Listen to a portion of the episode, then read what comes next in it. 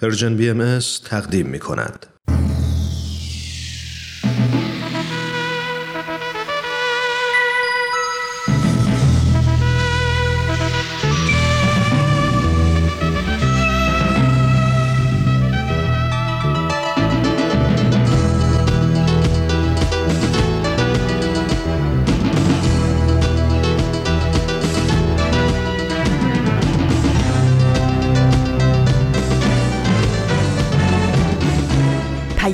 دوست. برنامه ای برای تفاهم و پیوند دلها.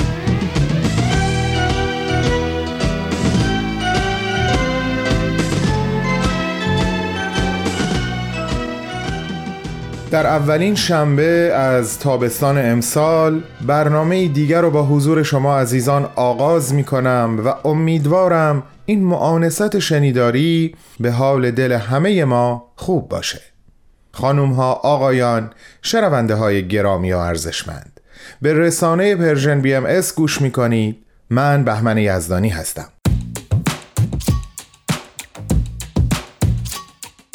سلامی گرم و صمیمانه از جانب خودم و همه همکارانم تقدیم به شما. بهتون خوش آمد میگم و امیدوارم تا انتهای برنامه از همراهی همگی شما بهرهمند باشم.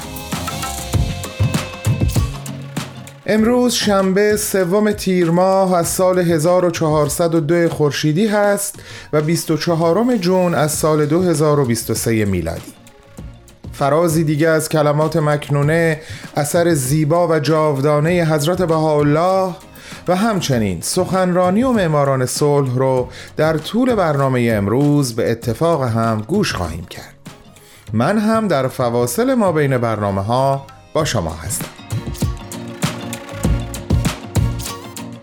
دوره فشرده کمپین داستان ما یکیست رو پشت سر گذاشتیم و داریم ادامه اون رو سپری می‌کنیم. من اطمینان دارم. همین الان که دارم با شما صحبت می کنم در چهار گوشه دنیا افرادی برای پیوستن به این کمپین مشغول فعالیت هستند و به تولید آثار هنری در گرامی داشت ده زن بهایی شیراز و همچنین همه زنان شجاع کشور عزیزمون ایران مشغولند. جامعه بهایی از بد و تأسیس همیشه یکی از بزرگترین دقدقه ها و اقداماتش ارتقاء سطح کیفی زندگی دختران و زنان ایران بوده و با نگاهی حتی گذرا به پشت سر می‌تونیم اثرات ماندگاری از تلاش جامعه بهایی در این عرصه رو به وضوح ببینیم. از جمله این اقدامات مؤثر تأسیس مدارس دخترانه در ایران عزیزمون هست. کمی بیشتر در این رابطه براتون خواهم گفت و مراحلی از این اقدامات رو با هم مرور خواهیم کرد. اما الان بریم با هم چراغ اولین برنامه امروز رو روشن کنیم. من در ادامه باز با شما هستم.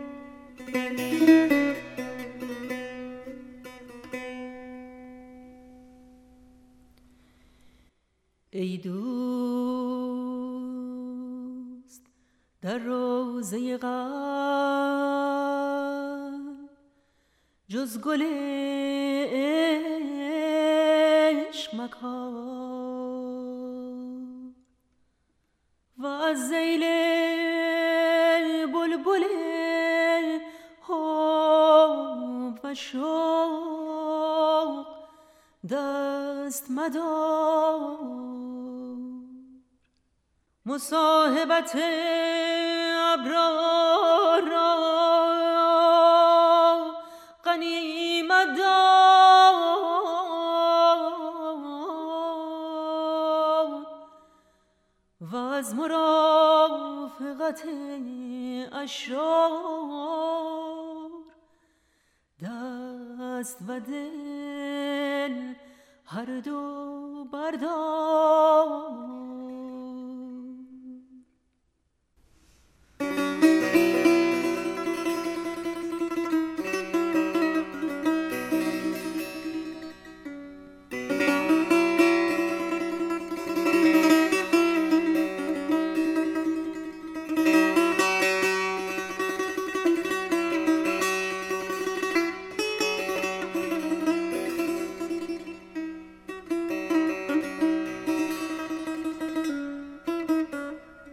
دوستان عزیزم حضرت عبدالبها در نامه خطاب به جامعه بهایی درباره اهمیت آموزش کودکان به خصوص دختران اینطور می نگارند.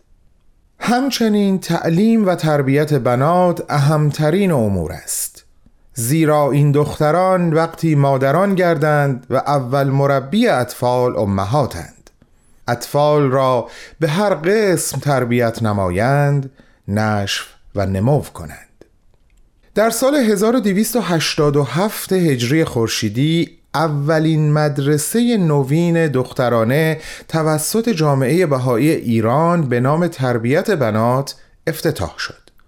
مدارس بهایی علاوه بر موارد درسی تعیین شده از سوی وزارت معارف مواد آموزشی دیگه ای از جمله هنر، زبانهای خارجی، تربیت بدنی و تئاتر رو هم در برنامه های خودشون داشتند.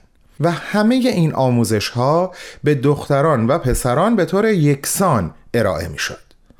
نام یکی دیگه از مدارس دخترانه توکل بود.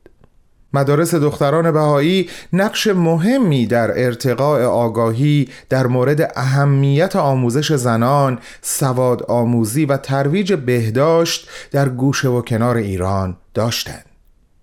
در این مدارس همه دختران از هر طبقه و پیشینه‌ای می‌تونستن ثبت نام کنن تا سال 1312 تعداد مدارس دخترانه بهایی در ایران به 20 مدرسه رسیده بود و 1500 دانش آموز دختر بهایی و غیر بهایی در این مدارس به تحصیل مشغول بودند. تعداد فارغ و تحصیلان این مدارس به 3000 نفر می رسید. در خیلی از روستاها و مناطق دورافتاده مدارس دخترانه بهایی تنها محیط آموزشی برای دختران بود متاسفانه بسیاری از این مدارس از سال 1313 تا 1315 توسط دولت تعطیل شدند. اما به نظر من بذرهایی که در اولین سالها کاشته شدند هنوز و همیشه محصول دادند و هنوز هم دارن محصول میدن.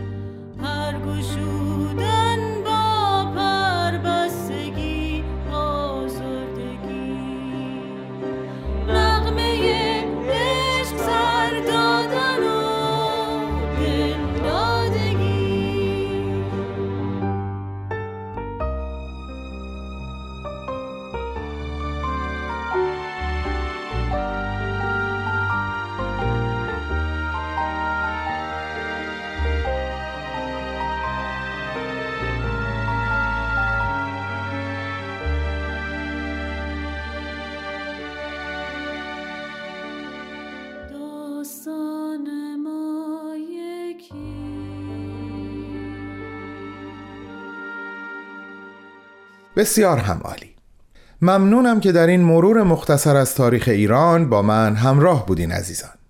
برنامه سخنرانی آماده پخشه. با هم بریم به استقبالش.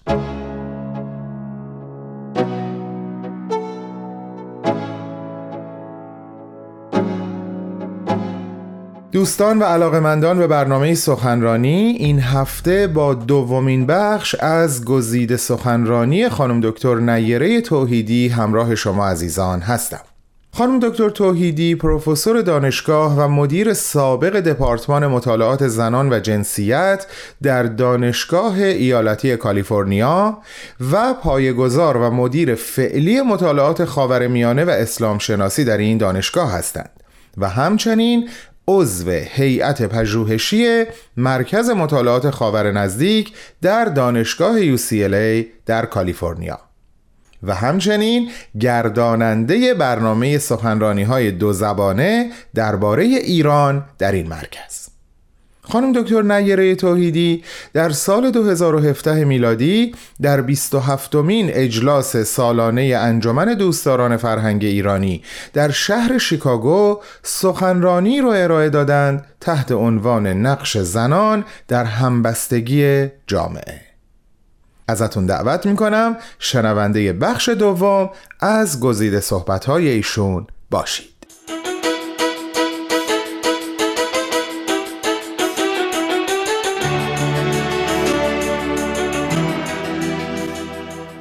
یک نقل قولی از یکی از همکارام در ایران دکتر مقصود فراستخواه می‌خونم که به نظرم خیلی کوتاه و قشنگ منظور من رو از توسعه یافتگی بیان می‌کنه.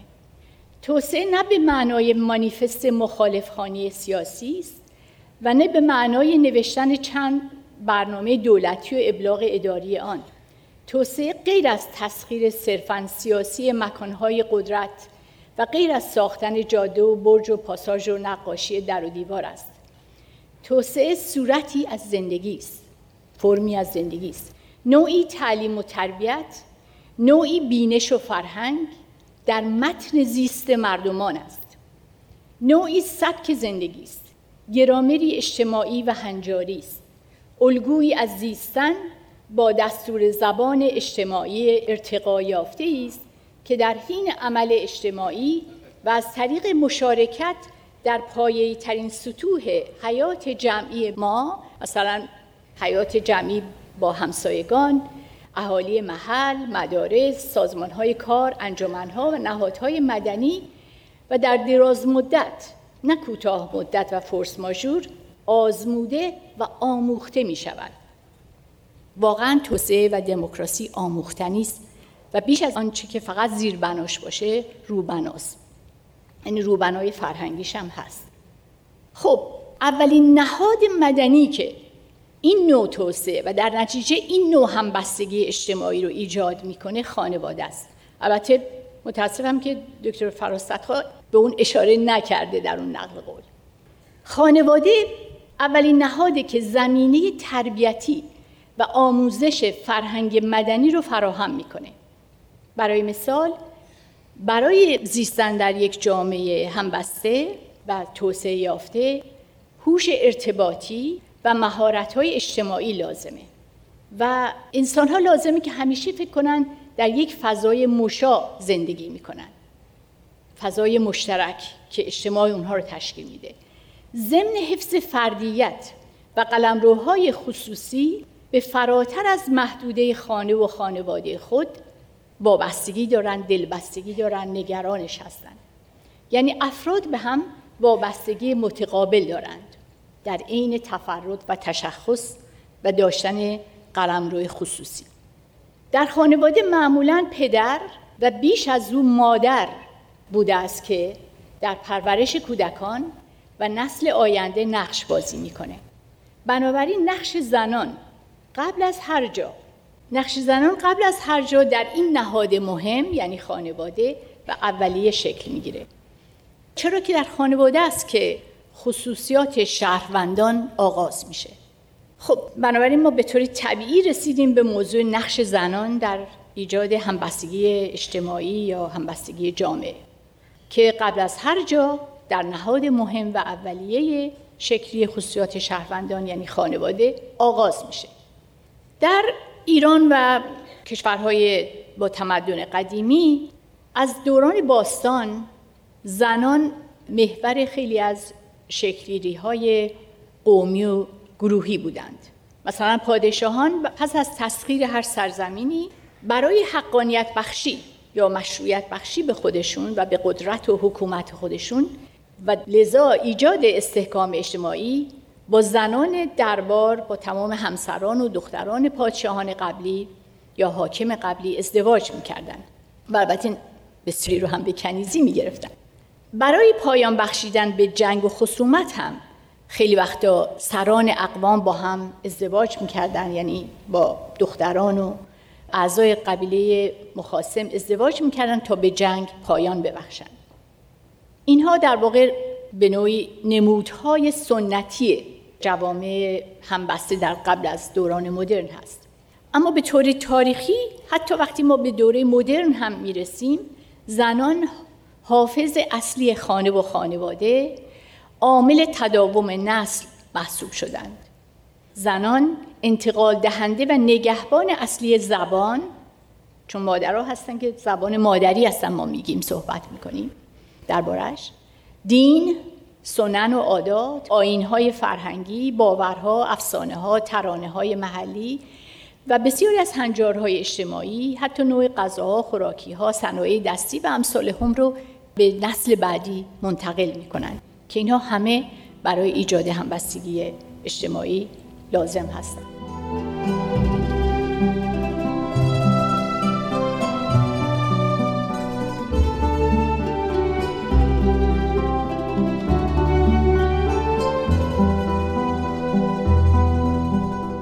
عزیزان ما شنونده بخشی از صحبت‌های خانم دکتر نیره توحیدی هستیم که در 27 مین اجلاس سالانه انجمن دوستداران فرهنگ ایرانی در شهر شیکاگو سخنرانی رو ایراد کردند تحت عنوان نقش زنان در همبستگی جامعه. بعد از چند لحظه به ادامه صحبت‌های ایشون گوش می‌کنیم.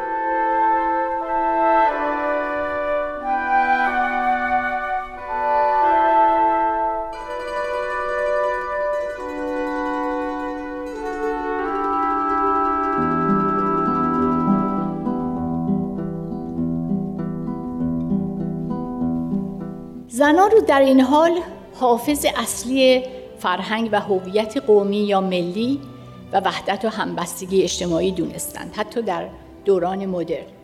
برای مثال در میان مهاجران ایرانی در کشورهای مختلف یا همون که دیاسپورا مینامیم نقش زنان در آموزش و حفظ زبان مادری من می‌دونم حتما در بین شما خیلی کسانی هستن که چقدر تلاش کردن که نسل دوم و نسل سوم. ما بتونن زبان مادریشون رو حفظ کنن و بیشتر زنان هستن که در آموزش این ایجاد کلاس های زبان و غیره شرکت داشتن. در حفظ تقویت روابط و ایجاد شبکه های اجتماعی مثل مثلا همین شبکه که هست البته من بیشتر منظورم شبکه هایی که مبنای لزوما مثلا ایدولوژیک یا مذهبی نداره حتی. در اونجا هستن که زنان در همشون همه نوع شبکه ها و اتحادها و انجمنها. زنان حالا چه کاملا در بیرون آشکارا یا گاهی پشت صحنه می‌دونیم که نقش اصلی رو در ایجاد انسجام همبستگی و تداوم اون حرکت تداوم اون انجمن بازی می‌کنن.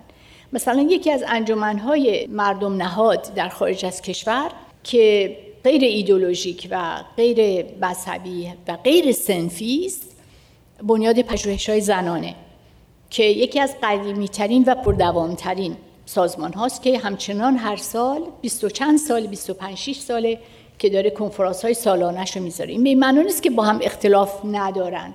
چند گونگی وجود نداره و گاهی تنش وجود نداره.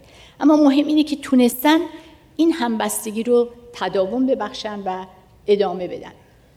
و اما اجازه بدین من چند کلمی هم راجع به تناقض هایی که در نقش زنان در ایجاد و تحکیم و تداوم همبستگی وجود داره صحبت کنم. در دوران مدرن پس از شکلگیری دولت ملت های جدید نقش زنان و جنسیت به طور آشکار یا نهان با تغییراتی همچنان ادامه داشته. شکلاش فرق کرده ولی مثل گذشته ادامه داشته. من چند تا مثال می‌زنم. اگه دقت کنین کشورها رو اغلب با زمیر معنس خطاب می‌کنن. مثلا United States of America is a she not he. خیلی از کشورها اونجا که زمیر دارن زمیر تنیس به کار میره. خود ایران ما با اینکه در زبانمون مثلا زمیر مؤنث و مذکر نداریم ولی کلمه ایران یک کلمه یه اسم زنانه است. درسته؟ ما ایران خانوم داریم ایران آقا نداریم.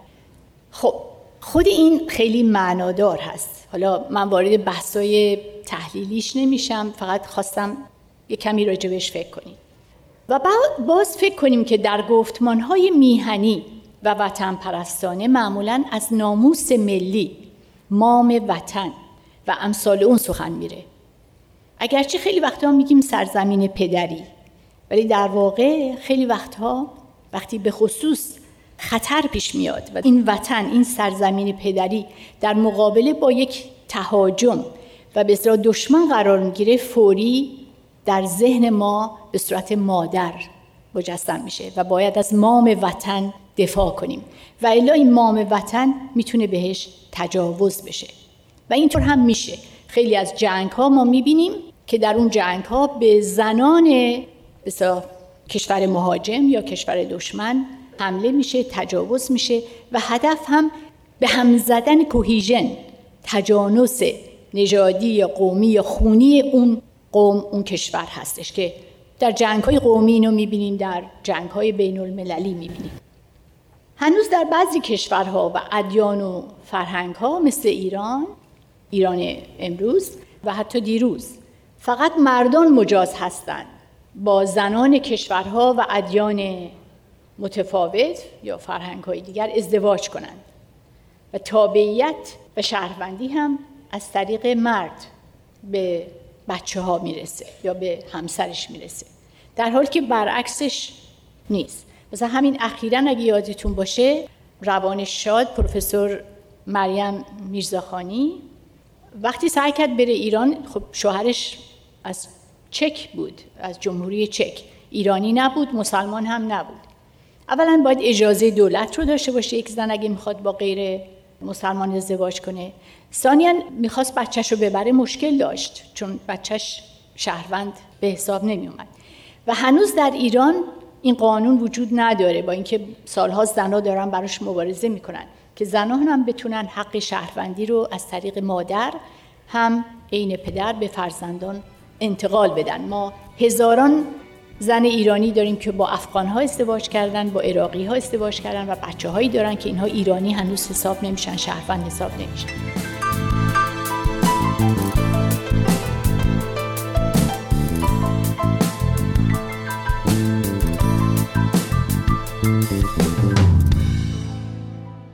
دوستان عزیز این بود دومین بخش از گزیده صحبت‌های خانم دکتر نیره توحیدی تحت عنوان نقش زنان در همبستگی جامعه. خانم دکتر نیره توحیدی همونطور که ابتدای برنامه خدمتتون گفتم پروفسور دانشگاه و مدیر فعلی مطالعات خاورمیانه و اسلام شناسی در این دانشگاه هستند و همچنین عضو هیئت پژوهشی مرکز مطالعات خاور نزدیک در دانشگاه کالیفرنیا و گرداننده برنامه سخنرانی های دو زبانه درباره ایران در همین مرکز. ایشون این سخنرانی رو در 27 مین اجلاس سالانه انجمن دوستداران فرهنگ ایرانی در شهر شیکاگو در امریکا ایراد کردند. اگر مایل به شنیدن صحبت‌های کامل خانم دکتر توحیدی هستین می‌تونین لینک این سخنرانی رو در وبسایت ما یعنی www.persianbms.org پیدا کنید از همگی شما عزیزان دعوت می‌کنم. شنبه هفته بعد با ما همراه باشید برای شنیدن بخش سوم از گزیده این سخنرانی. با بهترین آرزوها. سفر به خیر گل من که می روی بابا. زدیده می روی اما نمی روی از یاد تمام خلوت خود را. اگر نباشی تو به یاد سرخترین لحظه تو خواهم داد.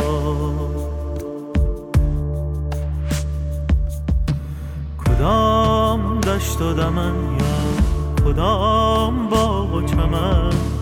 کجاست مقصدت ای گل؟ کجاست مقصد باد؟ کدام دشت و دمن یا کدام باغ و چمن؟ کجاست مقصدت ای گل؟ کجاست مقصد باد؟ بیایم از پی تو گرد باد اگر نبرد. مرا همراه خود سوی ناکجا باد می سپارمت. به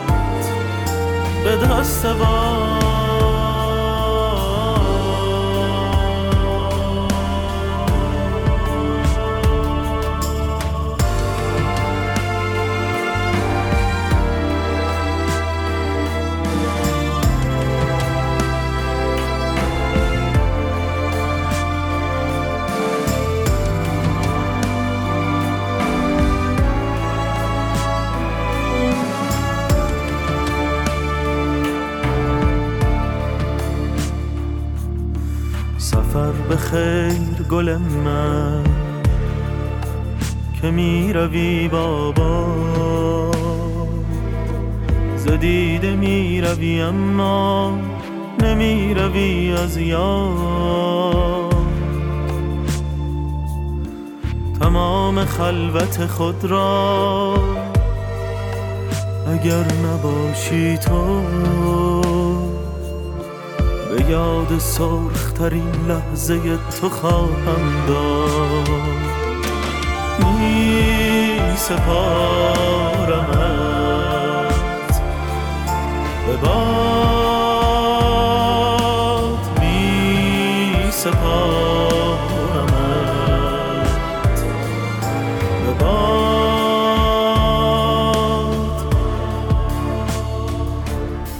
قصه نیستم که بگویی نقمه نیستم که بخوانی صدا نیستم که بشنوی. یا چیزی چنان که بدانی یا چیزی چنان که ببینی. من درد مشترکم. مرا فریاد کن. دوستان عزیزم سلامی دوباره خدمت همگی شما. این بخش از صحبتهام رو با بندی از شعر احمد شاملو آغاز کردم و می‌خوام بگم از وقتی کمپین داستان ما یکیست آغاز شده این بند شعر که من سالهاست باهاش آشنا و معنوس هستم برام یک معنی تازه پیدا کرده و اثری متفاوت روی قلبم می‌ذاره. این خیلی مهمه که ما مردم ایران اگر درد مشترک داریم از این درد مشترک به درک مشترک برسیم.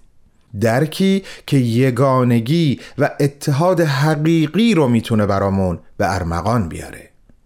این درک مشترک می‌تونه به ما این قدرت رو بده که از خود زخمها مرهم بسازیم و ازش برای بهبود خودمون و دیگران استفاده کنیم. ما دارای دردی مشترک درکی مشترک و داستانی مشترک هستیم و این اشتراکات علی رغم همه سختی هایی که برامون داشته و داره خیلی عزیز و ارزشمنده و در حقیقت میراث عاطفی و فرهنگ ماست. چقدر خوشحال میشیم. اگه به سراغ یکی از پلتفرم های Persian BMS در صفحات مجازی برین و نظراتتون در این رابطه رو با ما به اشتراک بذارید. صفحات ما در تلگرام، فیسبوک، ساندکلاد، پادکست و اینستاگرام همیشه در اختیار شما عزیزان هست. یک یادآوری رو هفته قبل از قلم انداختم. یادم بود که این هفته اونو با شما در میون بذارم. اون هم این هست که در صفحه تلگرام Persian BMS اون بالا جایی که مطلبی رو اصطلاحاً pin می کنیم اگه یک بار کلیک کنین لیستی از برنامه های شنیداری ما رو خواهید دید و باز اگه روی نام هر کدوم از اون برنامه ها کلیک کنین اپیزودهای اون برنامه رو در اختیار خواهید داشت. حالا اگر همین کار رو برای بار دوم اون بالا انجام بدین همین اتفاق در ارتباط با برنامه های دیداری ما میفته و شما می‌تونین برنامه مورد علاقتون و در مرحله بعد اپیزودهای اون برنامه رو برای دیدن انتخاب کنید. زمان زمان پخش برنامه معماران صلح. اگه یه جایی ما بین صحبتها به مطلبی برخوردیم که با امروز همخانی نداشت دلیلش همونطور که می‌دونین باز پخش بودن این برنامه هست بریم به اتفاق این برنامه رو گوش کنیم. من برای صحبتهای آخر و خداحافظی برمیگردم.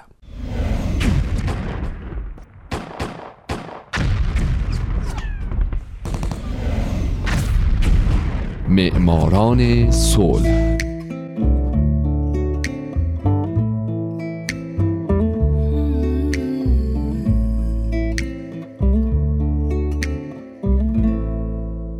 اینجا رادیو پیام دوسته و شما در همین لحظه در حال شنیدن برنامه معماران صلح هستید.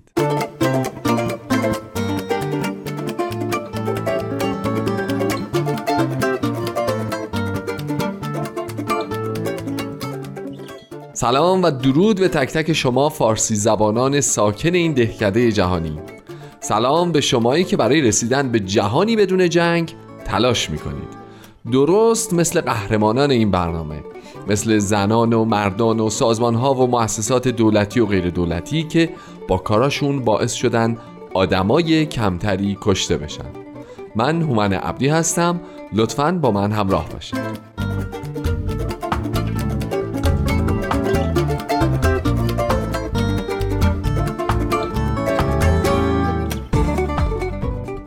این هفته سال 1998 ویلیام دیوید تریمبل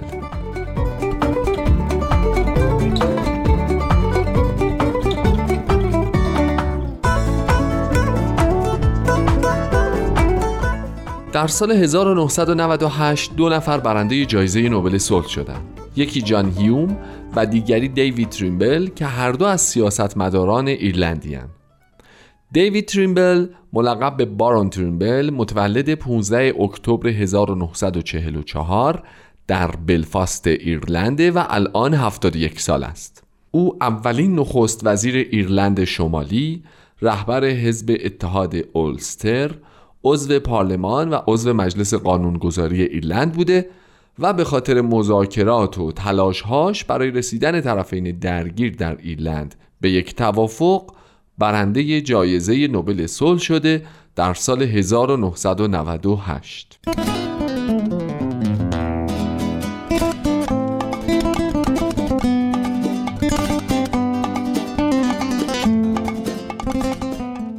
ویلیام دیوید تریمبل فرزند ویلیام و آیوی تریمبل بوده.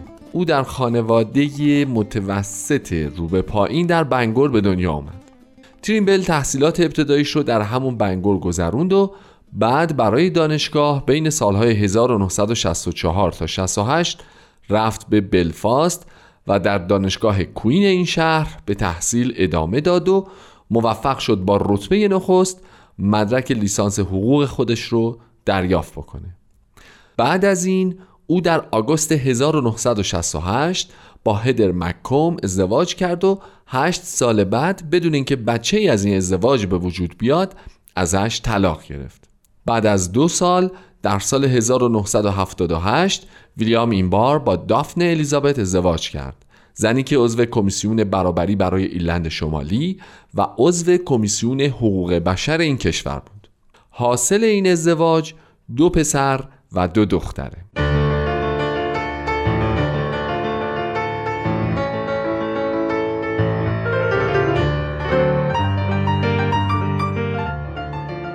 تریمبل مشاغل مختلفی داشته. او کارش رو به عنوان یک وکیل دعاوی از سال 1969 شروع کرد.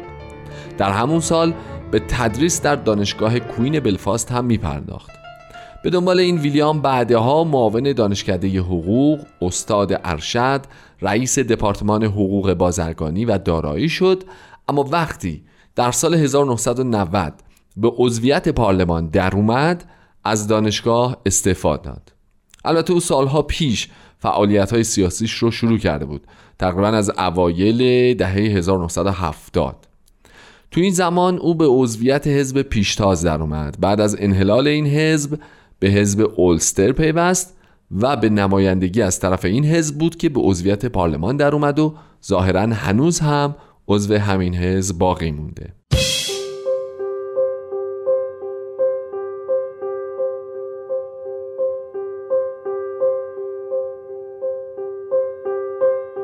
حالا برای اینکه بفهمیم چرا ترینبل برنده جایزه نوبل صلح شد باید یه ذره تاریخ ایرلند رو مرور کنیم.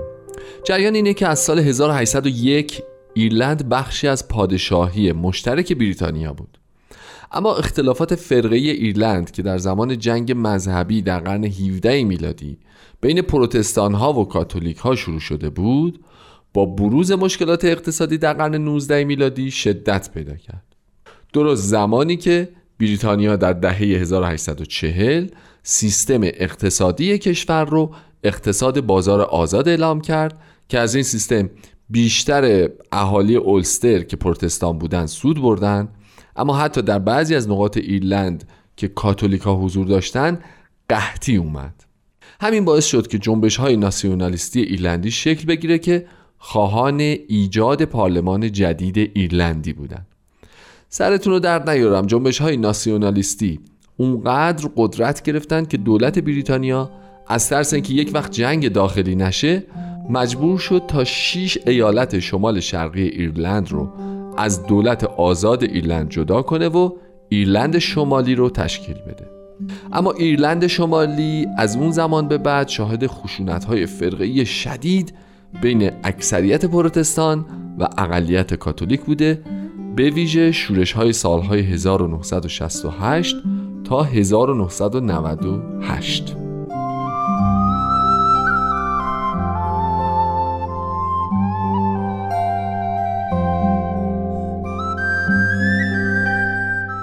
در سپتامبر 1995 بود که ویلیام دیوید تریمبل یکی از دو برنده جایزه نوبل صلح سال 1998 در انتخابات درون حزبی پیروز شد و به رهبری حزب رسید. او تنها چند هفته بعد از اینکه رهبری حزب رو به عهده گرفت مذاکراتی رو با مخالفان سیاسی خودش برای جستجوی راه حل سازه شروع کرد و نشون داد که مایل برای رسیدن به صلح در ایرلند شمالی اقدام بکنه.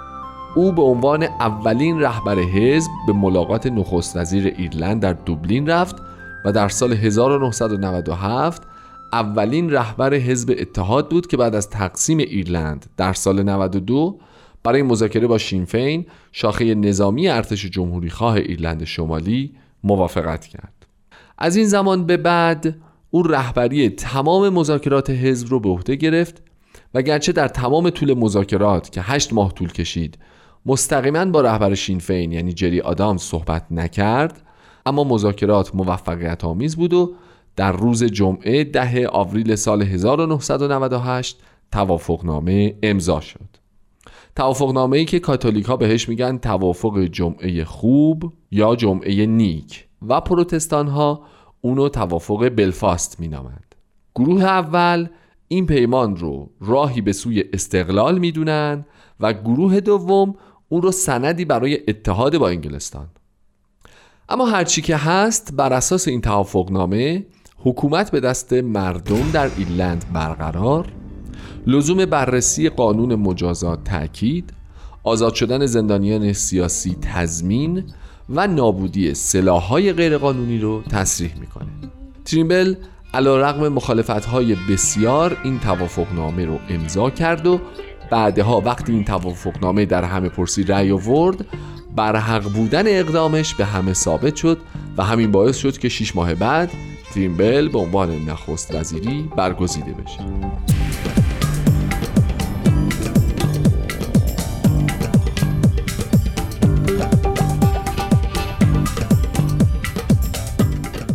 تریمبل دوران نخست وزیری ناآرومی رو سپری کرد.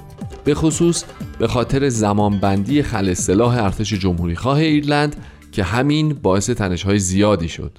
از جمله دفتر نخست وزیری مدتی به حالت تعلیق در اومد. یکی دو دفعه مجبور شد استعفا بده چون ارتش جمهوری خواه ایرلند حاضر به اجرای مفاد توافقنامه نبود و مواردی از این قبیل. اما هرچی که بود او به خاطر کار بزرگی که کرد برنده جایزه نوبل صلح سال 1998 شد. کمیته نوبل اعلام کرد که او به عنوان رهبر حزب حاکم ایرلند شمالی وقتی در مرحله حساس از روند مذاکرات راه حلهایی رو ارائه داد که منجر به موافقت نامه بلفاست شد شجاعت سیاسی بسیار زیادی از خودش نشون داد.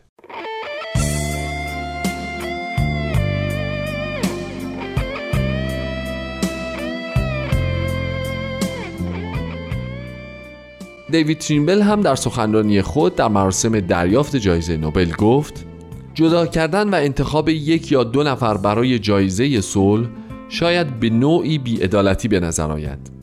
من می توانم تعداد زیادی از افراد، اعضای اتحادیه ها و ملیگرایان را در ایرلند شمالی نام ببرم که مستحق دریافت این جایزه هستند. حتی بیش از آنچه که من سزاوار بودم. علاوه بر آن هزاران تن از مردم هستند که من آنها را نمی شناسم اما در زندگی کارهایی را انجام دادند که بنا به گفته ورز ورز آن افراد بینام و نشان محبت و ایثارشان نیز در خاطره ها نمی ماند.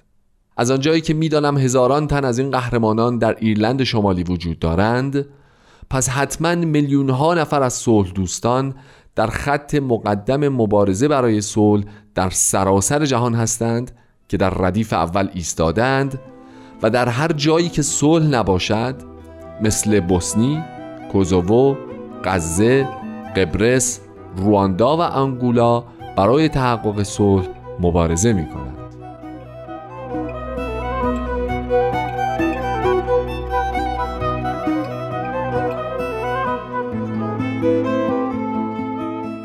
در اوایل هزاره جدید تریمبل در انتخابات شکست خورد و نخست وزیری رو از دست داد او بعد از این از رهبری حزب اتحاد اولستر هم کنارگیری کرد. در آوریل 2006 اعلام شد که تریمبل یک کرسی در مجلس اعیان به دست آورده و سناتور شده.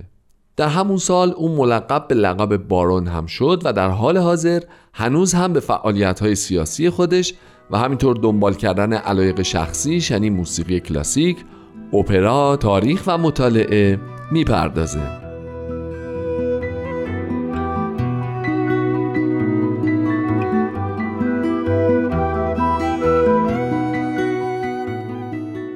دوستان عزیز لطفا به برنامه معماران صلح هفته آینده هم که اختصاص داره به زندگی اون یکی برنده جایزه نوبل صلح سال 1998 گوش بدین. من هومن عبدی هستم و امیدوارم شمایی که امروز یکی از شنوندگان برنامه بودید در آینده یکی از برندگان نوبل صلح باشید. شاد باشید و خدا نگهدار.